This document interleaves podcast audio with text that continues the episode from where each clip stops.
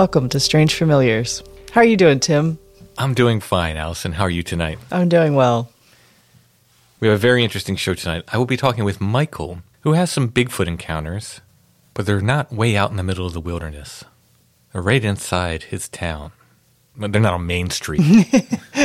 I'd be kind of curious how that works. Yeah. Like if Bigfoot has an apartment. there was a Bigfoot sighting in Baltimore, I believe, in the I think it was in the 1970s, like somewhere along what's the creek, the falls, the Jones Falls Creek, Oh, really? like somewhere, uh, but it was like within the city limits of Baltimore. Really curious about that one. I, I read about it and I never was able to like dig up the details. it's entirely possible no one would notice. a Bigfoot in Baltimore. Yeah. They're there regularly. Yeah. They just don't stand out. Exactly.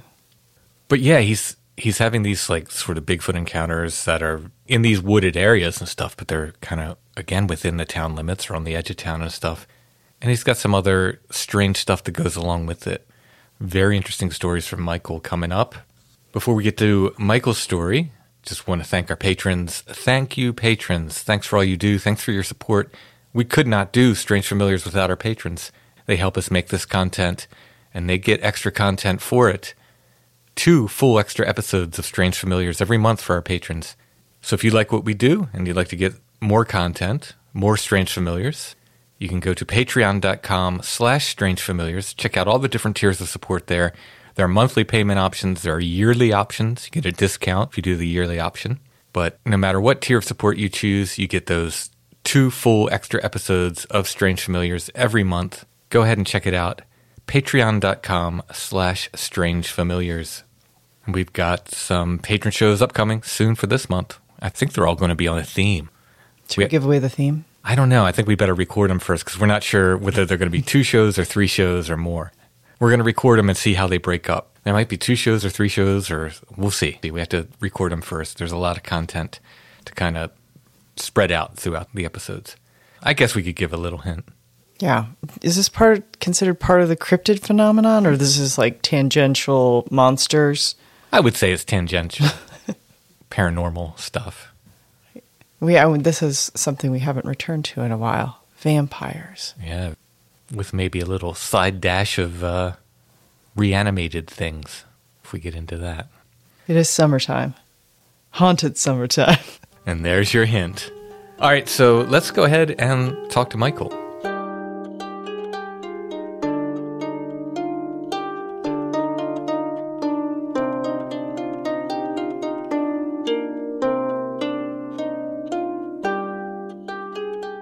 Tonight we're talking with Michael, who has some stories to share with us. You said the magical word, you said Bigfoot, so I'm excited to hear about that. And it sounds like some of these encounters happen in town. Is that correct? all of them That's in town, in m- my backyard, in my neighborhood. see, yeah, see, that's super interesting. I've come across when in doing research for where the footprints at. and I've you know people have had Bigfoot encounters in the middle of cities and parks, and I've actually been called out on some encounters that were in people's backyards and residential neighborhoods. So it does happen, and I've said uh, before that people often think you need you know hundreds of miles of untapped wilderness to have a Bigfoot encounter, and it it really doesn't seem like you do. They can be a lot closer than anyone realizes. I totally agree with you. In fact, all the ones that I've filmed, if I look to my left, I can see the tree where I where the head popped out and all the entities along with it. And I got all the ones. Uh, one of the best places I filmed them are actually there's a ravine directly. There's a stream and woods directly running next to Kroger's. You know, let's talk about this because I listened to you about there's like certain topography and certain things that seem to have there's a correlation, a connection, maybe. Like you brought up quarries, Mm-hmm. Sure. just a mile west of me, mile and a half. This was called Centennial Quarry, and one is a is a uh, they turn it into like a swimming pool like place, Mhm. and where they have concerts and all that kind of stuff. But there are other ones. There's like five or six of them. So that, and, and there's a stream that runs right through the middle of my town. Okay, it's called Ten Mile Creek. As it goes east towards Lake Erie, it's called Ottawa River. Then it runs into the bay, the Maumee Bay. There's like a stream that just over here that connects as well about oh a quarter of a mile from where I'm sitting. And my town is called Sylvania, Ohio. I'm directly on the border of Michigan. Okay. Okay. And I and a lot of people say, well, I'm going to say the name and all that. I understand, but where I come from, when I'm at at this point, I don't care if they send a whole platoon of people here to research this place. The only thing that's going to happen is it's going to validate everything that I've gone through. You know what I mean? That's how I see it. Right. And you're not going to be able to run these things out, and you're not going to be able to bring your guns and everything in because it's the middle of town. So I don't worry about that. And if you're trying to find something from me, you know, physical and all that's not going to happen either. You know what I mean? I got, and I share all my images. I could give it, I'll give all my images to anybody because I want people to know what's going on. But so there's stream going on. My first major sighting was in the middle of a Roman Catholic cemetery, which I, where there was a what I call a nest. Also, on the other side of the stream that I said is east of me, a quarter of a mile, it connects into Ten Mile Creek. There's uh, the huge cemetery as well.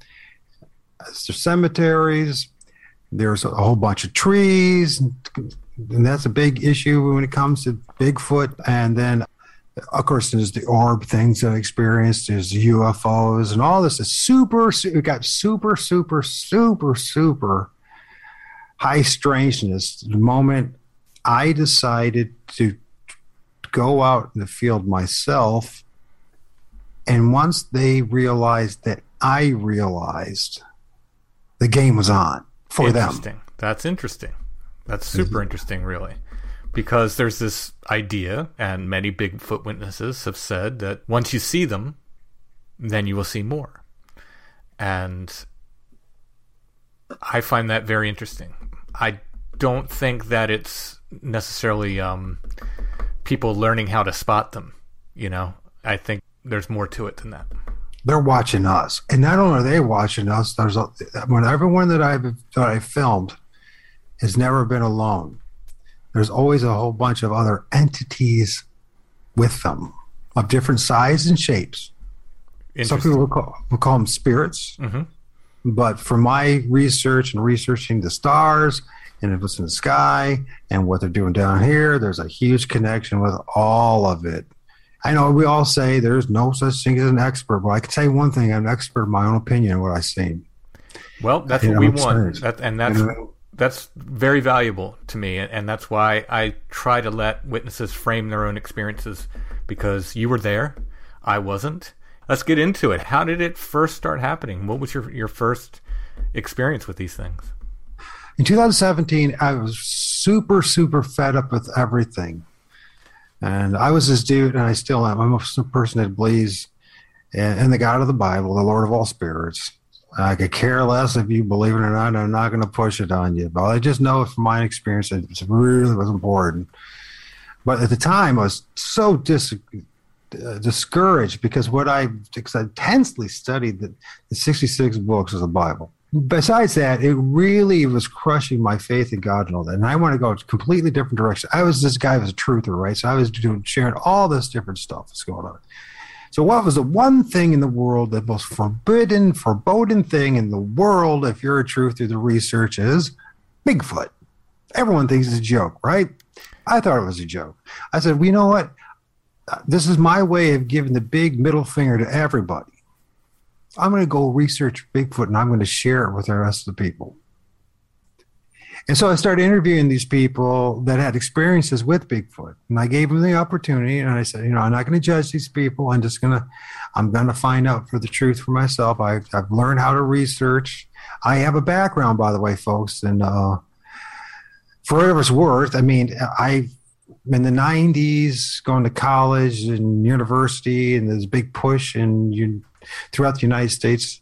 And environmental science, that's the big thing they did to do, right? So I got involved in that. I degree in environmental management. I was working on a degree in environmental management and environmental science. I was working for an environmental consulting firm. I was the type of dude that started my own business designing nature trails and greenscaping, designing bogs and and wildflower meadows and you name it. You know what I mean? I was mm-hmm. really into the whole thing, and I wanted to really prove to the developers and all that and the importance of uh, preserving as much of the parcel of land that they were developing or restoring it, because I learned real fast that people want to have trees and something they want something green between them and their neighbor's backyard they will pay extra money for it. And I always this person who was involved in nature in the same places, some of the same places as a child that I was tromping around in the woods or along the creek.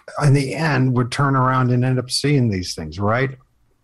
Fascinating, I think it is. Oh yeah, absolutely. Yeah. It comes back to this familiar spirits type of thing, right?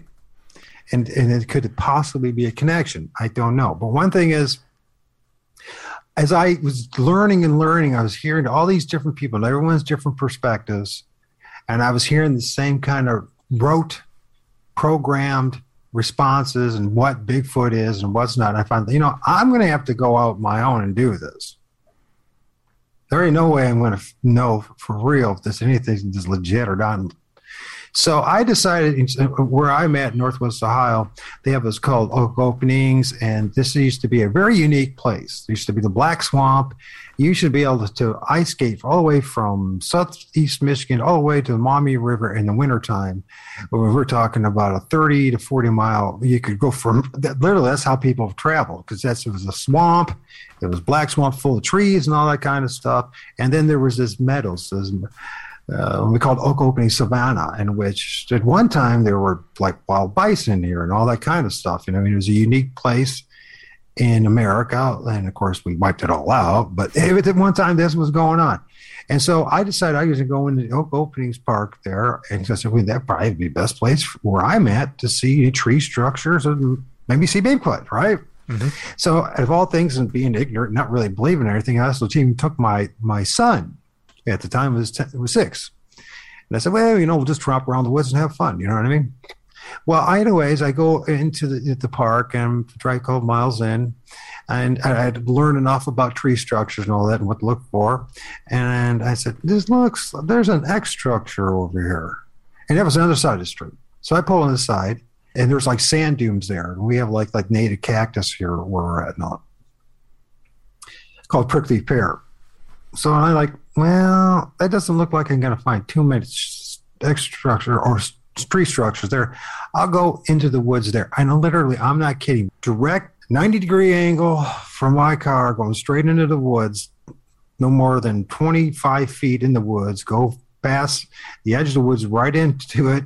And there's a massive tree structure. I don't know if I send it to you, but it's huge. It's one of these things with huge trees making like the teepee shape thing, mm-hmm. in which me and my son could literally walk under it and all this kind of stuff. And I'm like, wow, it's that easy. And that was the beginning of the high strangeness. And he just got weirder from there, dude. I'm telling you, man, I decided when I came back into town, I said, you know, because of my MS and all that, there's no way I'm going miles into the woods. Just not going to do it. Mm-hmm. My health is not going to allow me. So I'm going to have to figure out a way to find tree structures and everything, then signs of Bigfoot closer to the road. So I started going places like whenever there might be groves or a patch of trees or something that might indicate some kind of Bigfoot stuff. And this is like within a week and a half later, I'm at this Roman Catholic cemetery on a road called Ravine. And in there, there's a, there's what some people call a holler, right? Okay. And with the with a stream that goes through it, it's, it's only about two feet wide, but it's constantly growing. And there's this tree, a massive tree. It's big. I mean, we're talking bare minimum 60 feet tall with at least a two and a half to three foot diameter trunk and about four feet up. And there is no reason for this. It's just like something decided, and there's no tornadoes, no storms, no nothing like something just decided to just take that and push that thing over into the ravine. And so it was a big break. I got a couple pictures of it. I had a lot more pictures of it as time went on. I got so frustrated and freaked out from all the high strangeness. That I got rid of a lot of stuff because I just didn't want to see it. I didn't want to look at the images. You know what I mean? hmm Yeah. I don't know if you ever gone through that. It just like makes you sick internally looking at these. I call them entities or spirits. I've It's- had to take a break from it. There are times where it just the experience of it just gets overwhelming. For me, I just have to take a break for a while.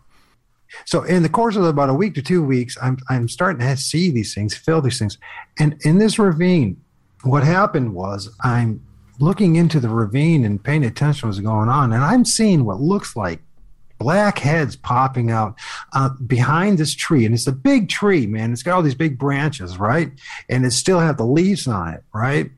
And it's huge. And so the tree, when it fell over to this ravine or whatever pushed it over to this ravine, which that's what I believe happened because there was no way. I understand, you know, somebody understands botany and, and behavior trees and if they're infested with certain types of insects and well, what happened. There's nothing naturally that caused that thing to fall over mm-hmm. the way it did and break the way it did. It took extreme amount of force to push that thing over into this ravine and the branches are high, like they get, they're up to like 15 certain parts, you know, 15 feet high, right?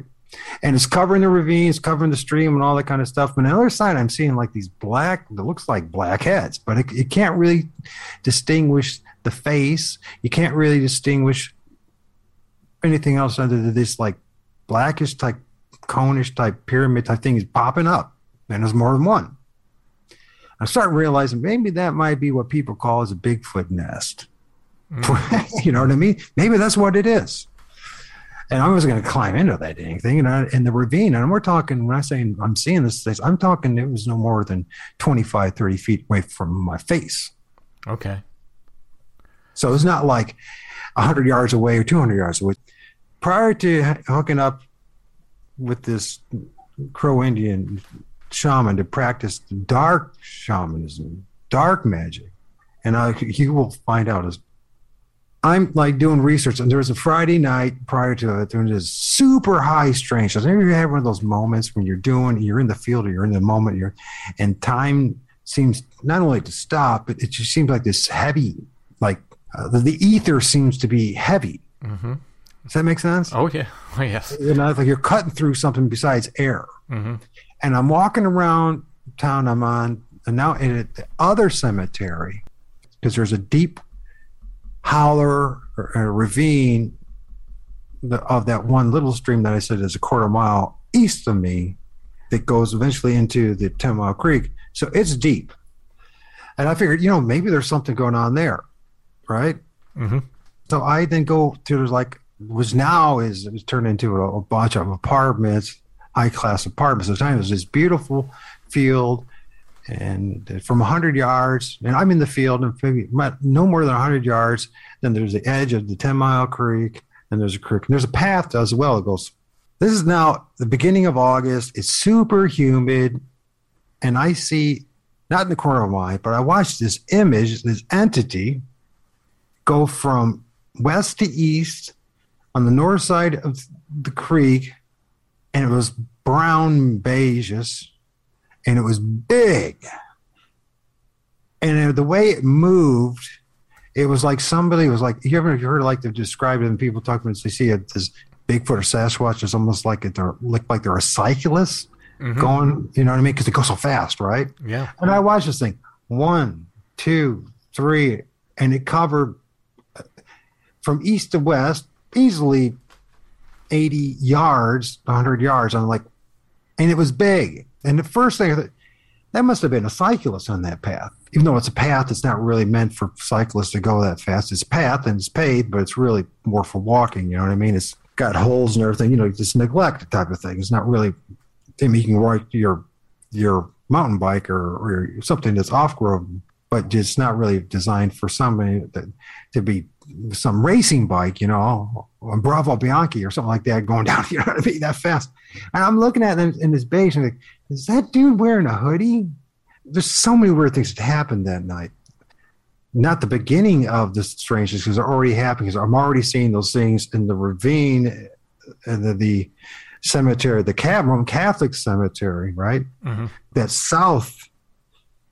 And it's about a quarter, less than a quarter mile from where I'm seeing this thing where Ten Mile Creek is, right? And that ravine has a stream that eventually goes into Ten Mile Creek.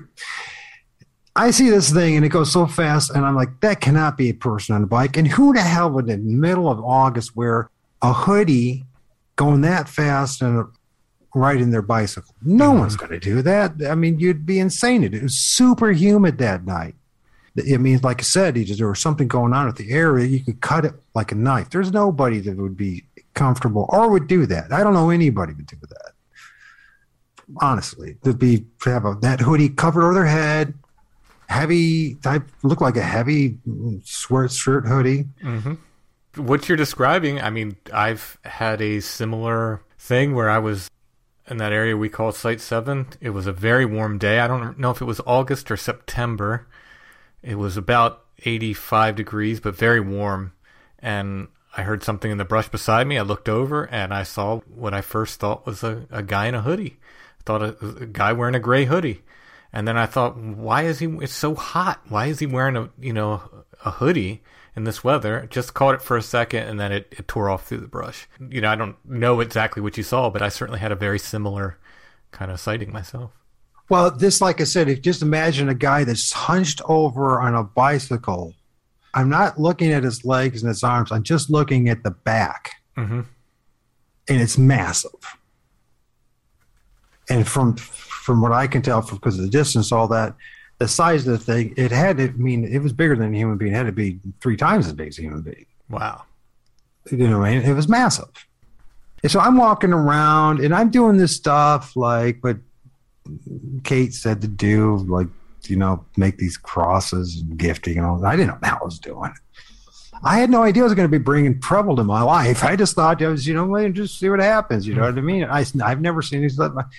I believe that these people believe that, and I believe these people had experience, but I never had any experience. So, it was, and I, if somebody's always been in the woods, and for one reason or another, you know what I mean?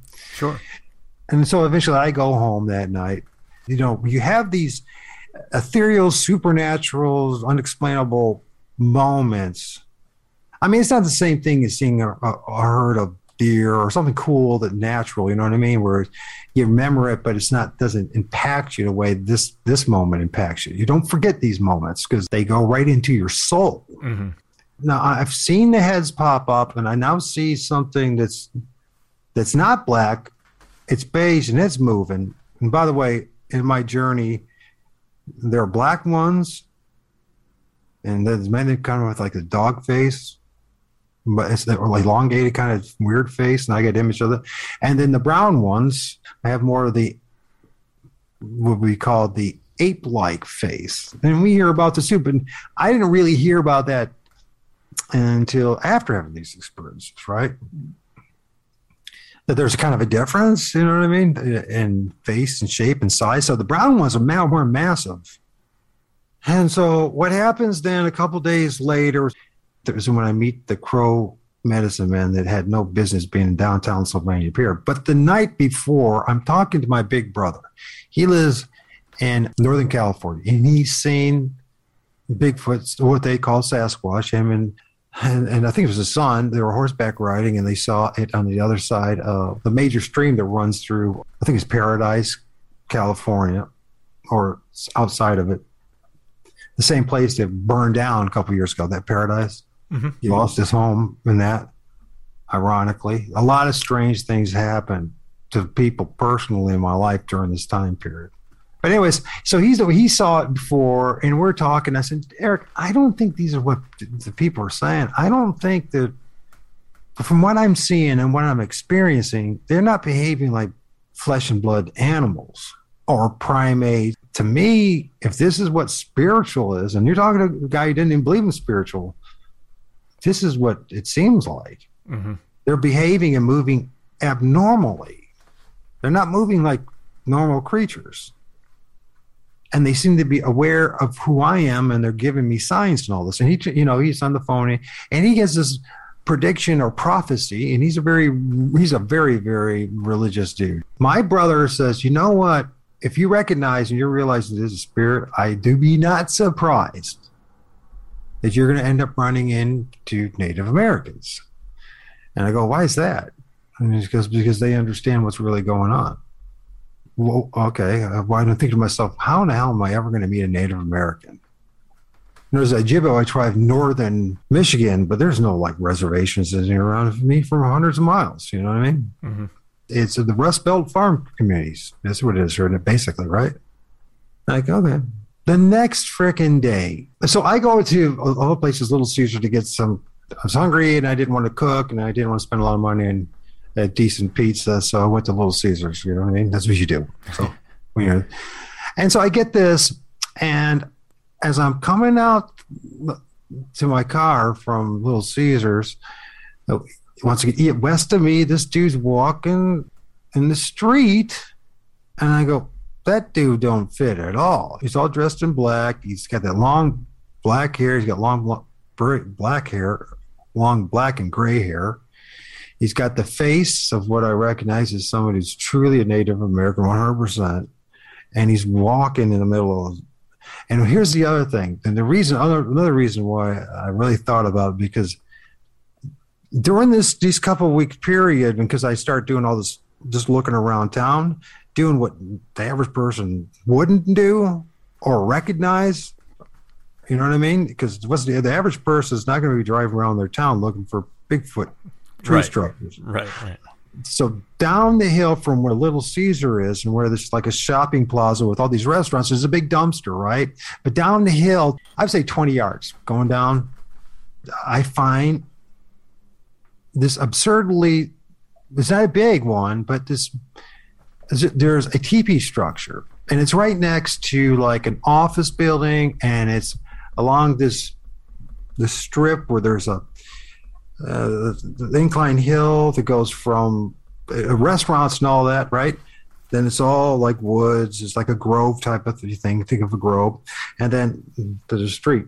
And in there's on the west of this parking lot, this uh, where the the uh, west side of this grove starts, and literally there's a path that leads up into like somebody constantly is going from the where this teepee structure is to this dumpster, right? Mhm. It's not very far, and I'm like, this is really. St- what's it doing in the middle of town? Do people know what's going on? So there's a teepee structure. This Native American is walking the one place that never should. Nobody walks. So I meet this guy, and I'm motivated to talk to him because my brother just said, you know, hey man, you're gonna run around run across Native Americans. So did you just walk up to him and say hello? Like, Well, I took my car and I pull and I and I'm on the other lane going towards the main drag where go back home. And I, I turn roll my window down and say, Hey man, do you know about that teepee structure down there? And he goes, Yeah. And I go, Hey man, do you, would you hey, I got some pizza. You want to talk? He said, Yeah. He's got it kind of rough, you know what I mean? Looked like he probably actually could have some pizza. But that's what I was thinking. I was thinking, wait a minute, this guy knows about the teepee structure and he's dead ringer for a Native American. So I talked to him. I give him some pizza and I said, hey, man, what's your name? He says, Crow. Crow. I said, well, why do you, why do you go by Crow? He said, well, I'm a Crow Indian. We're talking. I said, you know about that? What, what's going on with that teepee structure? Uh, and, uh, you know, he looks at me. You know what's going on. They were. I go, do you know about Bigfoot and Sasquatch and all that? And so, oh yeah, I've seen them in Montana and Northern California and all that. And we're talking. I said, you know, I don't know from Adam, but man, I finally find somebody that actually can relate to my experience. And it's getting dark now. It's, it's like when I'm talking, first talking, it was about half an hour between that time. I guess would you go twilight from which you know from light to gets dark, Mhm. like dark, dark. And I'm talking to him, and, he, and I, I, in the process, I'm saying, "What are you doing?" He's "Just been walking around and all that stuff." And I go, "Where do you live?" And he t- tells me where he's supposed to live, which I know is like five miles away. And I'm like, "Well, man, I'll I'll drive you home, and we can talk." And I said, "But oh yeah, you know what, dude? I believe I found what is called the nest, the Bigfoot, because he said he knew that there was Bigfoot down there." And the process of this conversation, In right? wh- where you saw the tree structure. where we saw the tree structure along Ten Mile Creek, because the Okay. creek is like 100 yards from that tree structure south. Anyway, I said, "Hey man, you want to go check out?" I found, I think it was is a, uh, a nest. It's in a ravine, and believe it or not, it's in the middle of a freaking cemetery, dude. He goes, "Yeah, man, let's go check it out." So we go over, drive over there. It, it only takes a couple of minutes to get there. Like I said, it's a quarter mile, and it's real close, you know, to get to easy to get to. We get there, we pull in there, and I said, "Man, you see that? See where that tree is? It's in a ravine there, and it's real close to us. Just what, twenty yards away, twenty-five yards away." And I said, "Man, I swear to God, I'm seeing heads pop up on the other side there. I swear to God." And in this ravine, it's got the grass. It's it's that's been let growing. They've so they've kind of neglected. It's got small trees growing around, and the grass is you know, several feet high and all that. And it's got this damn tree It's now the leaves are like brown, but they're still on it, right? So, you know, we're at the edge of this, the ravine. Uh, There's like a drive, and it's, it's only five feet from the where the ravine starts or the holler. It's cleared out there where we're at. I found a spot. It's a good spot just to to view it. I said, "Yeah, man, this is where it's at." and he starts doing that traditional Bigfoot call that everyone does, right? Which I can't do because my MS and all, I can't even do it. But you know what I'm talking about? That oh Yeah, like the howl. the howl, the howl. And he does it like he's done it before he knows what he's doing, right? Damnedest thing, those heads pop up. Two of them. It's getting dark, right? Two very black heads pop up on the other side of this fallen tree with the branches and all that. And he goes, Man, you see that? You look at it, you see it? I said, Yeah, man, you see the two eyes? There's like two heads, man. What the? And he goes, Did you see the eyes shine? And I go, No, I don't see any eyes. I just see two very black, cone like heads popping up. And then the guy, he has pizza in his hand, right? He throws a freaking pizza in there. A piece of pizza. Hmm. Now, this is where I start to really realize there's something seriously wrong with what people are telling me what Bigfoot is. Because the next moment, one of them goes from one side of that tree to the other side of the tree, going up the ravine where we're at. And the damn thing is huger than hell. I mean, sorry for the language, but when you see one of these things, there ain't no way in hell that what I mean, this thing was massive. And it was doing, you know, somebody talk about the spider crawl.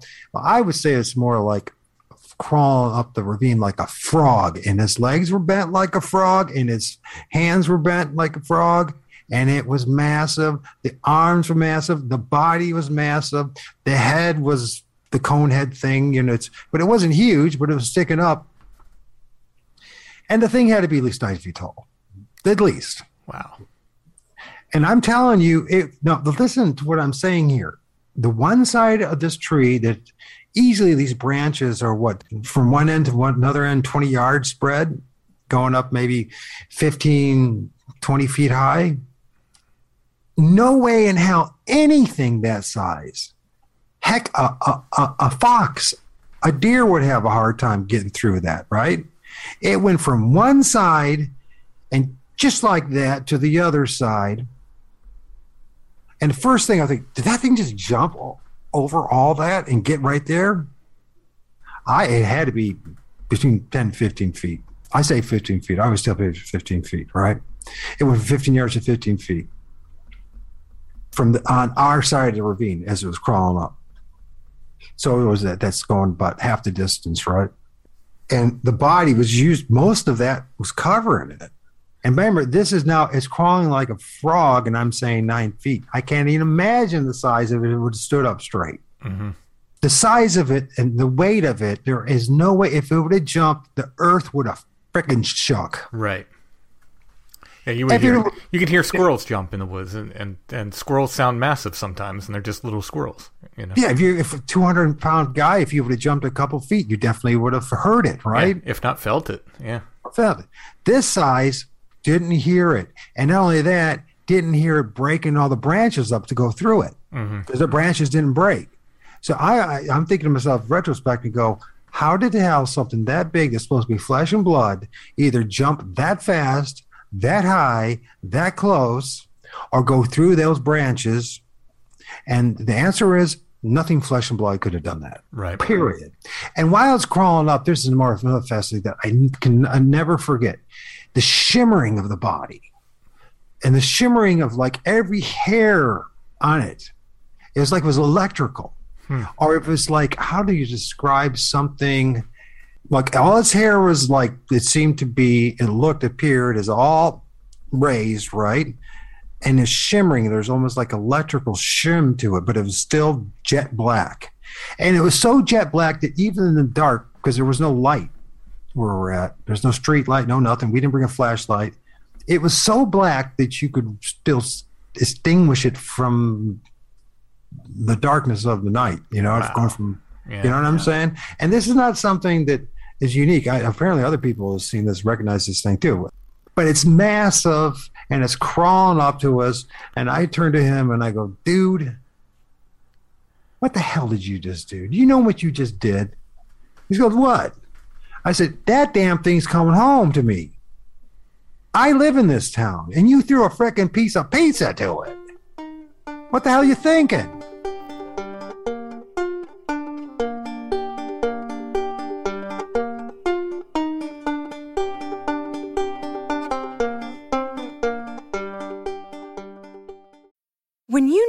Mealtime inspiration, it's worth shopping Kroger, where you'll find over 30,000 mouthwatering choices that excite your inner foodie. And no matter what tasty choice you make, you'll enjoy our everyday low prices, plus extra ways to save, like digital coupons worth over $600 each week. You can also save up to $1 off per gallon at the pump with fuel points. More savings and more inspiring flavors make shopping Kroger worth it every time. Kroger, fresh for everyone. Fuel restrictions apply.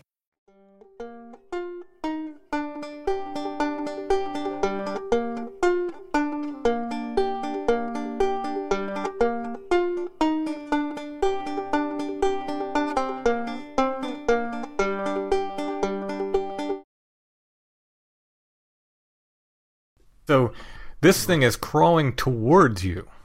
Yeah, he is. Wow. And so how far away is it as it's crawling towards you? I'm being very generous in distance as far as how far it was 15 feet, right? We're on the edge of this ravine. It's all cleared where we're at. There's no brushes or trees. You can have perfect view of this thing. Mhm. And by the way, these things would have a perfect view as well of anything that was going on in the, the cemetery or other places. It was a perfect place.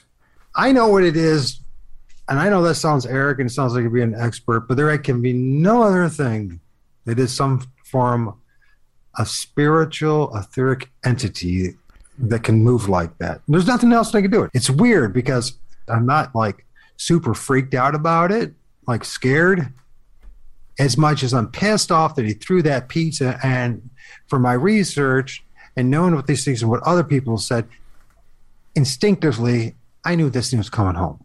Hmm. And in the end, it did come home. Did he see it crawling up too? Oh hell yeah, he did. I go, you think we should pray?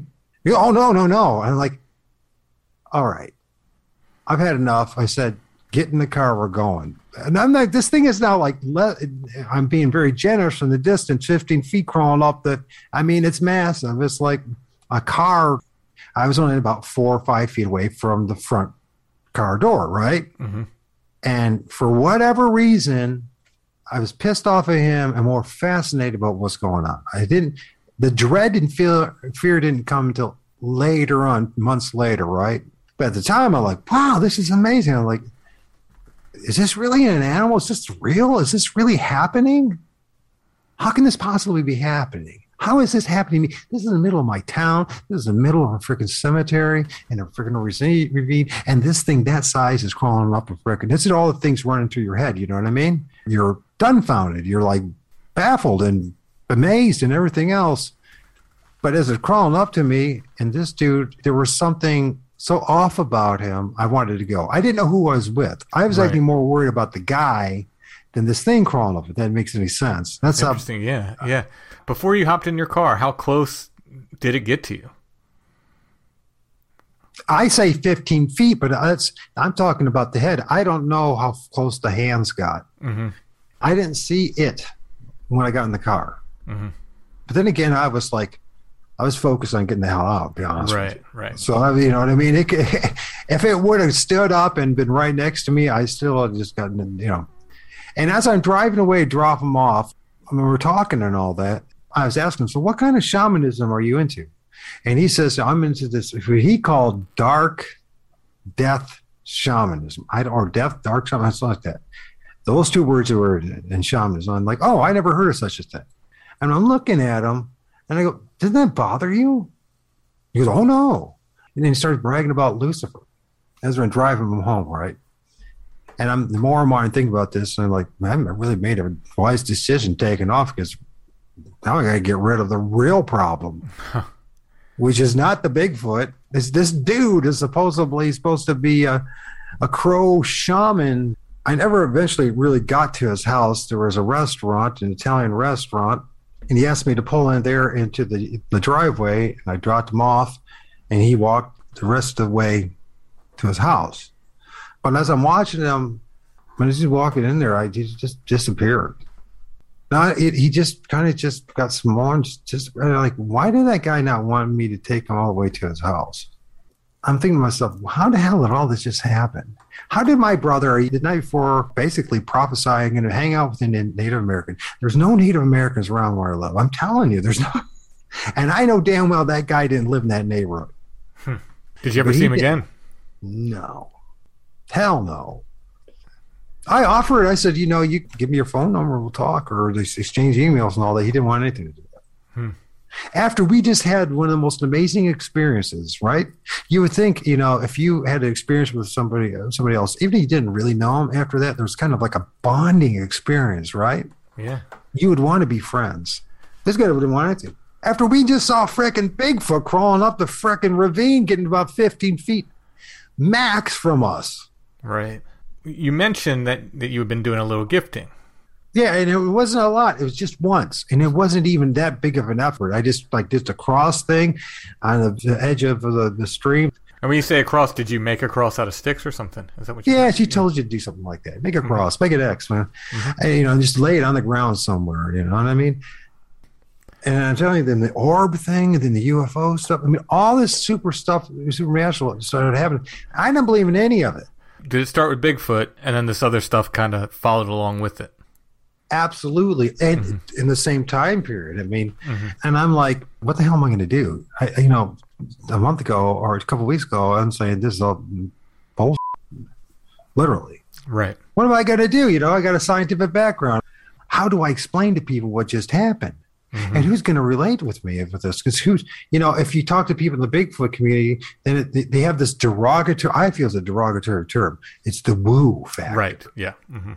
And I think the delivery put it there as a deliber- as a derogatory term to kind of keep people shut about the Yeah. full Well, Bigfoot experience because it's more than just seeing some dude walking around or coming in and out of the woods. There's a lot more going on. Absolutely, there is. Absolutely, there is, and and that's why we've reclaimed the woo. It is a term of pride for us. The hardest thing, even for people who are you know generally open minded, the hardest thing to grasp is that something like Bigfoot, say, can be ephemeral and kind of like spirit and kind of not there, and then it can have a physical presence and be there and be very physical.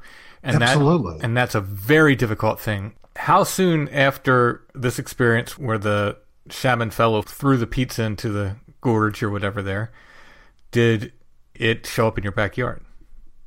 Physically, the next major sighting was December the 17th. Weeks, months, days? So, well, it's from from August to December. How many Okay. months is that? All right, there you go. But I've seen things in the process. I've had weird things like like the tree knock. Only happened once. Mm-hmm. Only happened once. But it was so profound. Like it sounded like it came from inside. And the other thing is uh, uh, chatter. My backyard. I remember the day. It was uh, September. I was taking garbage out in the back to where we have a like detached garage. So I'm taking out the garbage, and the girl next to me, she's taking out the garbage too. And when she's we were talking, because something was getting into the garbage, hmm And so she had to put some kind of, she's, I put these straps on it, these bungees and these clamps, and they still opening up the lid. And as we're walking to, to take out the dump, to put the garbage in the garbage can, we hear this Bigfoot, what they call it chatter, right? Unknown language, in other words. yeah, that rah, rah, rah, rah thing. You know what I mean? And, and, and I'm hearing that, and I go, "Whoa, did you hear that?" And she goes, "Yeah, I heard that." It's over there by the railroad tracks, and I look over there, and, that same house, that same time period, that same couple months, lost two trees. The voices chatter. It's over there by the, the where there was like a ditch. You know, the railroad tracks always have like a little ditch on both sides. You know what I mean for Mhm. water. Mhm. I'm looking. She's looking and there ain't a damn thing over there mm-hmm. but the chatter. And she goes, What is that? And I said, the boogers. I know for me and a lot of people, the, the more you get into this stuff, the more this thing seems to manifest and real, really manifest, not just psychologically or in your dreams, your fantasies, they actually really manifest. I think you know what I'm talking about. I think anybody who's done this knows what I'm talking about. And I'm like, this is the chatter. It was just once. I had another time when when something just called out Mike. Hmm. That was in my front yard, but there was nobody there, and it was early morning, and there was nobody. At first, I thought it might have been my neighbor across the street because he has cigarettes, but he was not there. There was nobody there, and I'm like, man, and these things just got more stranger as time got on. But the thing is, no, we didn't see the thing. She wasn't focusing on Bigfoot. She wasn't paying attention. She wasn't, you know, she's living her life. You know what I mean? She's doing other things. She wasn't the mm-hmm. last thing. She heard it along with me. All this So stuff is happening after he threw the pizza, though. Yeah. Mm-hmm. And did you notice that I'm starting to have now incidences where I have witnesses to verify or did or at least experience? I mean, it wasn't just me. We both heard it. And on the way, we're talking about what to do about the garbage lid and garbage because mm-hmm. something keeps getting in there. It's not the raccoons. There's nothing big enough to do it. We don't have bears. We don't have mountain lions or foxes wouldn't do anything like that. The coyotes, where we live, they're runts and they do everything possible to stay away from Yeah, yeah. downtown, right? You know what I mean? Mm-hmm.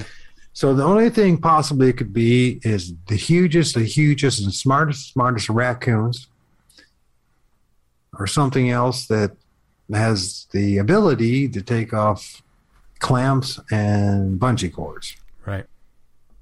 and dump all the garbage all over the place. Hmm. I never went back to the nest after that. There was no way in hell I was going back to that nest after what I saw that night. You know what I mean? Sure. This is like this amazing discovery. I found this, this nest and it's going to prove it to people and all this. That's what I was thinking. You know what I mean? It happens. I'm with this dude and I'm like, I don't ever want to see that thing again. Why do I want to see that thing again? That thing was massive. Yeah. And if this thing wanted to, it could rip me in a million pieces just like that. hmm It was massive, and it shimmered, man. It sh- it, it was like it was electrical, like you know, it was something that's just just electricity running through the whole body. I don't even know what animal would do such a thing, but it was shaking, man. It was shaking like it was electricity running through it. Wow. So what happens when it shows up in your backyard? I really need time to talk about that one. It's serious. It's extremely serious. I mean, we're talking crazy stuff manifesting in the house. And I remember when it happened, and we were walking out. We were taking my son to go for karate practice, and it was about five five thirty, and we're going out to the car, and this thing. Now this one was more brown and leathery. It had the, like the leathery brown face hmm had a big head. My thinking is that it came out of projected out of this tree. In the end of the day, it could have been just that was there and it manifested itself. You know what I mean? Mm-hmm. Some people call it cloaking or it's invisible. I think it's on the other side of the veil and it goes through it myself. I think that's my opinion. Some people call it a different dimension or whatever, whatever you want to call it. But I think they're always around us and there are times they're allowed to go through the veil for whatever reason. Leaving for karate with your son, five o'clock, heading out the door. and this massive thing shows up. There's a tree, and there's my neighbor's garage, and this thing Which, by the way, right after that, that tree died. But Interesting. it's, I'm not kidding. That tree literally died, Interesting. broke in half. So this thing manifests. It comes from the roof, the top of the roof of the garage, and comes towards me. It's like, and I'm like, whoa! When I'm looking at this thing, it has well on 12 feet. It's well over that. It's, it's got to be more like 16 feet Wow. 17 feet. It's massive, and it's it's not an ape face. It's very leathery brown skin. It's got brown hair. It's got the grin on his face that people talk about. This really did. Like, hey, I'm really happy to see you, or I'm going. to I'm here to scare the shit out of you. I wanted to. You know what I mean? That Mm-hmm. that look. I can't forget the eyes. And there was no color to his eyes. It wasn't blue or green. It was just like like a brown eyes as well, and big eyes. The dark reset eyes, right? Cone head, you know. I mean, it's like, ooh, what what did you bring with you? As it's coming towards you, when you say it came from the roof, like did it climb down from the roof, or did it just kind of come from that direction? I don't. No, it did not climb down. It's like it just flowed in. You know what I mean? Just mm-hmm. from it went from like being above the, the garage, and it's it's big. You know what I mean? It's but as it's floating coming in to me, obviously as it's getting closer to me, it's getting bigger and bigger, right? Right, Sure. And so, but this face is right there, and I'm like.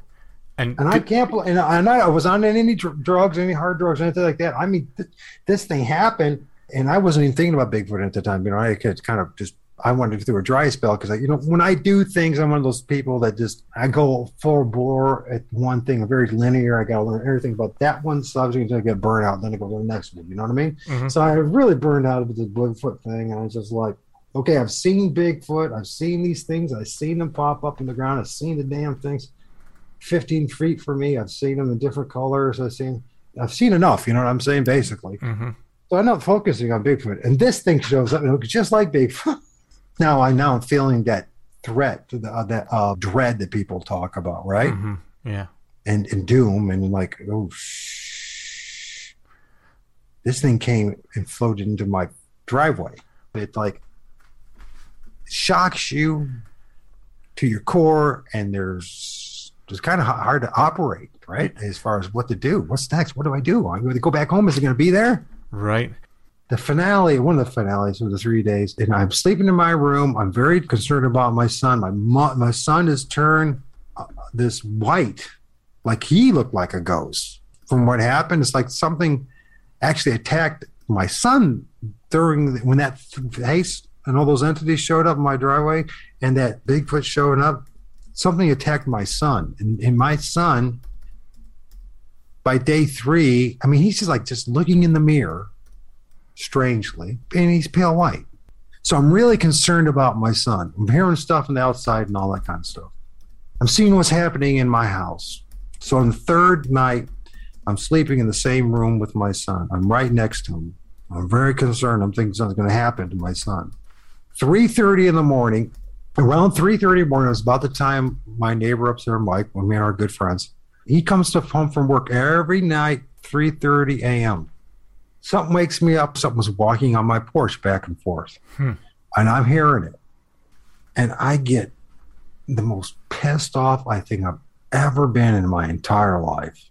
I make this sound, rah, rah, rah, you know, like, like talking in tongues, screaming out loud, screaming, effing this and that, and that, get the hell off my roof, right? And I hear this thing just run, right? Like it's been shocked and it doesn't know where to go. So it's going back and forth. And eventually he's off my roof, right? So Mike, he pulls into the driveway, which is the back of our place. This thing just run off the roof, right? That I screamed at. Didn't mm-hmm. see it, but I heard it. He saw it. When he pulled in, he said the next day when I saw him, because we're out in the back, and I said, Mike, there's been a lot of strange things happening, man. Did you see anything weird last night? And he says, Yeah, man. I saw this dude, this really long dude, big, he's long, skinny, and he's all dressed in black. And he's walking on the side of our property, and he's walking at the, the side back of it, like he's going to lead down the road, side street. And he's just standing there, and He says, "You know what? I, I got him a car and I, and I drove off after him to see what because somebody's walking in our back of our yard. You know what I mean? Mm-hmm. Three thirty in the morning. What the hell Right. is this doing? What's going on?" And you want to know what the hell's going on? He said he wouldn't go chase him and he couldn't find it. He just took off. But he said it is this black, tall, skinny dude. Hmm. And well, I mean, like it's all black. Right, right. He saw something after you heard it go off your roof. Yeah. My son's there when I get it. We have this attack. On the end, my neighbor sees it. So there's people who are all seeing it. Mm-hmm. Did your son see, see the creature in the backyard or in the driveway, the one on the way to karate? You know, I didn't talk to him about it. I just assumed he did. Mhm. I didn't talk to him about it at all. How, how do you, what am I supposed to talk to my six year old son about what just happened? Yeah, yeah. Hey, son, is everything going to be right? That was just a Bigfoot and all that. And I'm just like, I'm hoping, I was hoping maybe he did see it. And we talk, by that time he's six, and I'm, I'm 49, and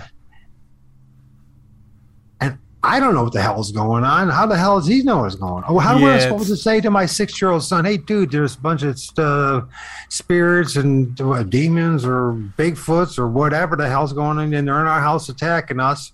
Yeah, no, it's, it might have been better not to mention it, sure. But what I did do is I did a lot of praying and I spent all my time right next to him. I, for three days, I slept in his room. Hmm. But after that, and after I got really aggressive and saying, get the hell out of here, the name, this, that, and everything else, they never came back. And the thing ended. Interesting. So, just to sort of recap, in your experience, this creature, not a physical creature at all.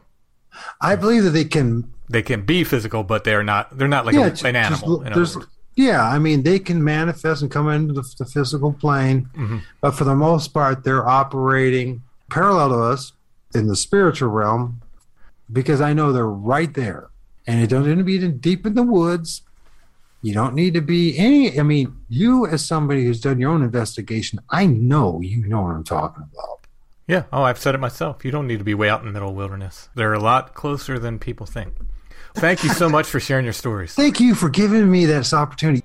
It's great therapy. Thank you, man. Well, it's my pleasure.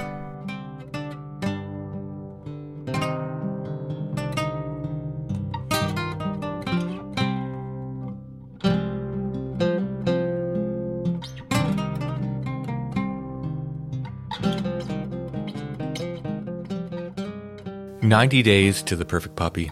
If you have a puppy and you need help with training, 90 Days to the Perfect Puppy has a relationship based approach to training that helps you and your puppy become perfect for each other. They have online sources, video lessons, they have a secret Facebook group, but of course, one on one options are available as well. You can find 90 Days to the Perfect Puppy at sithappens.us. Look for the 90 Days to the Perfect Puppy link at the top of the page. 90 Days to the Perfect Puppy can help you understand how your dog thinks and apply proactive training methods so you and your puppy can become perfect for each other. So, whether you need help with mouthing and biting, potty training, fear and nervousness, barking, chewing on furniture or shoes or other things your puppy shouldn't be chewing on, crate training, hyperactivity issues, leash training, and more, 90 Days to the Perfect Puppy can help you. They can teach you what to do and also, perhaps more importantly, what not to do. Again, you can find him at sithappens.us. Look for the 90 Days to the Perfect Puppy link at the top of the page.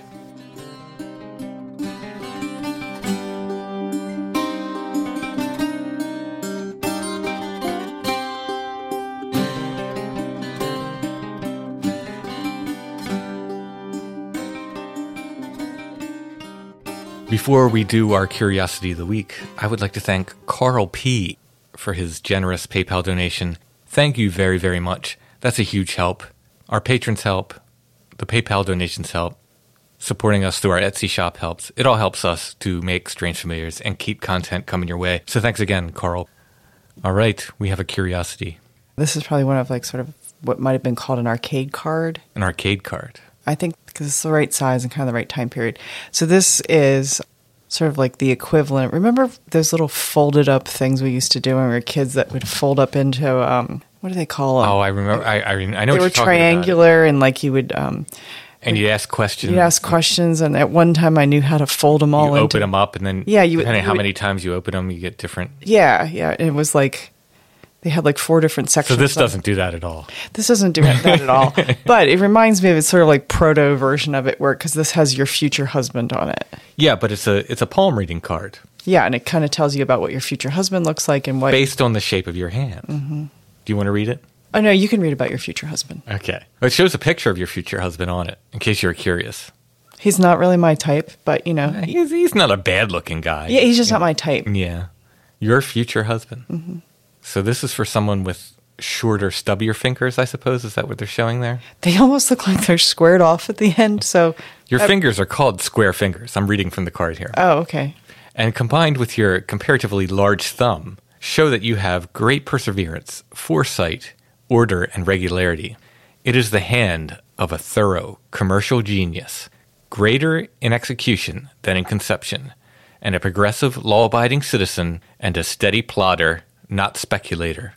Rather strict in your methods, exacting as much from others as you exact from yourself, insisting upon punctuality, neatness, and correctness in every detail. You are a lover of athletic sports, are fond of reading, traveling, and take very little on trust. You are a good diplomat, shrewd and practical. I don't think that one's for me. Well, you don't you don't have squared off fingers, so No, one of us has a hitchhiker's thumb. Oh yeah, I got a major hitchhiker thumb. There's some people in the Strange Familiars Discord who find my hitchhiker thumb particularly disturbing. I do too because it looks like it's constantly. I in fifth grade, I'm gonna call him out.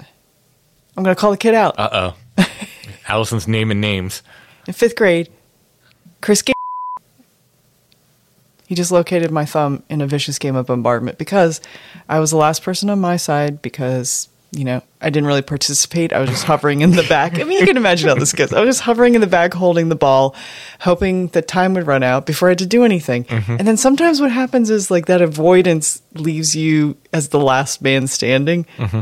So I was the last man standing, and it was just him and me, and I knew I was going down. And I just stood there and took it, and he threw the ball as hard as he could, and he hit my ball, and then it went into my thumb, and I dislocated it. Mm. And that's what your thumb looks like all the time. That's my story. My and my hitchhiker thumb looks dislocated. Mm-hmm. Chris went on to be the valedictorian of our class, so I'm just saying. I'm going to bleep this. By the way, his last name, just so. I have, I have real no problem really with Chris. People will hunt him down. Back to our curiosity of the week. the arcade card. yeah. The palm reading arcade card. It's got all the different lines on it, but I guess it's based more on the shape of your hand. In any case, some kind of hand divination card. Arcade card. There'll be an image of this in the show notes. Mm-hmm. If you click on that, it'll take you to our Etsy shop where you can purchase this and other curiosities of the week. We still have some left up there. Also on Etsy, copies of my books. If you get them from Etsy, they come signed. Etsy's the only place you can get my art book, Apparitions, Illustrations of the Other, unless you catch me live somewhere. We have Strange Familiars t shirts there, a few of the long sleeve High Strangeness Tour shirts, and the classic Awoken Tree shirts, Strange Familiars stickers, original artwork, prints, and more. Go ahead and check it out. Our Etsy shop name is Lost Grave. But if you type in Strange Familiars, you should see our stuff come up. And while you're on Etsy, check out Chad's shop, Ruck Rabbit Outdoors, and our friends at Karmic Garden as well. That's it for this episode of Strange Familiars. We'll be back soon with more.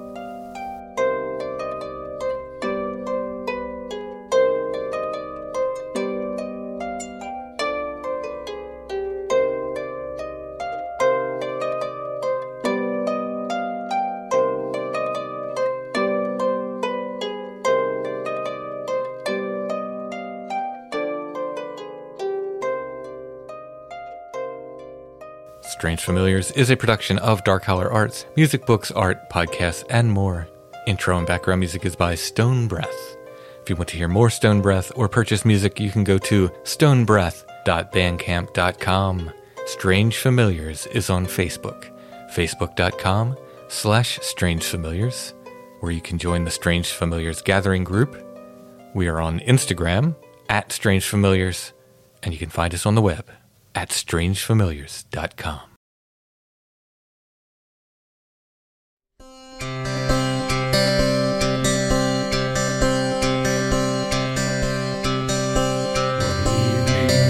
I ramble among the leaves so fine.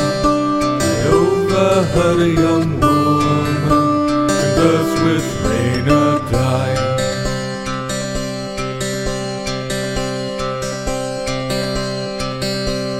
Her hair was black, her eyes were blue, her lips were red as wine. We smiled to gaze upon her, the sly bold Reynardine.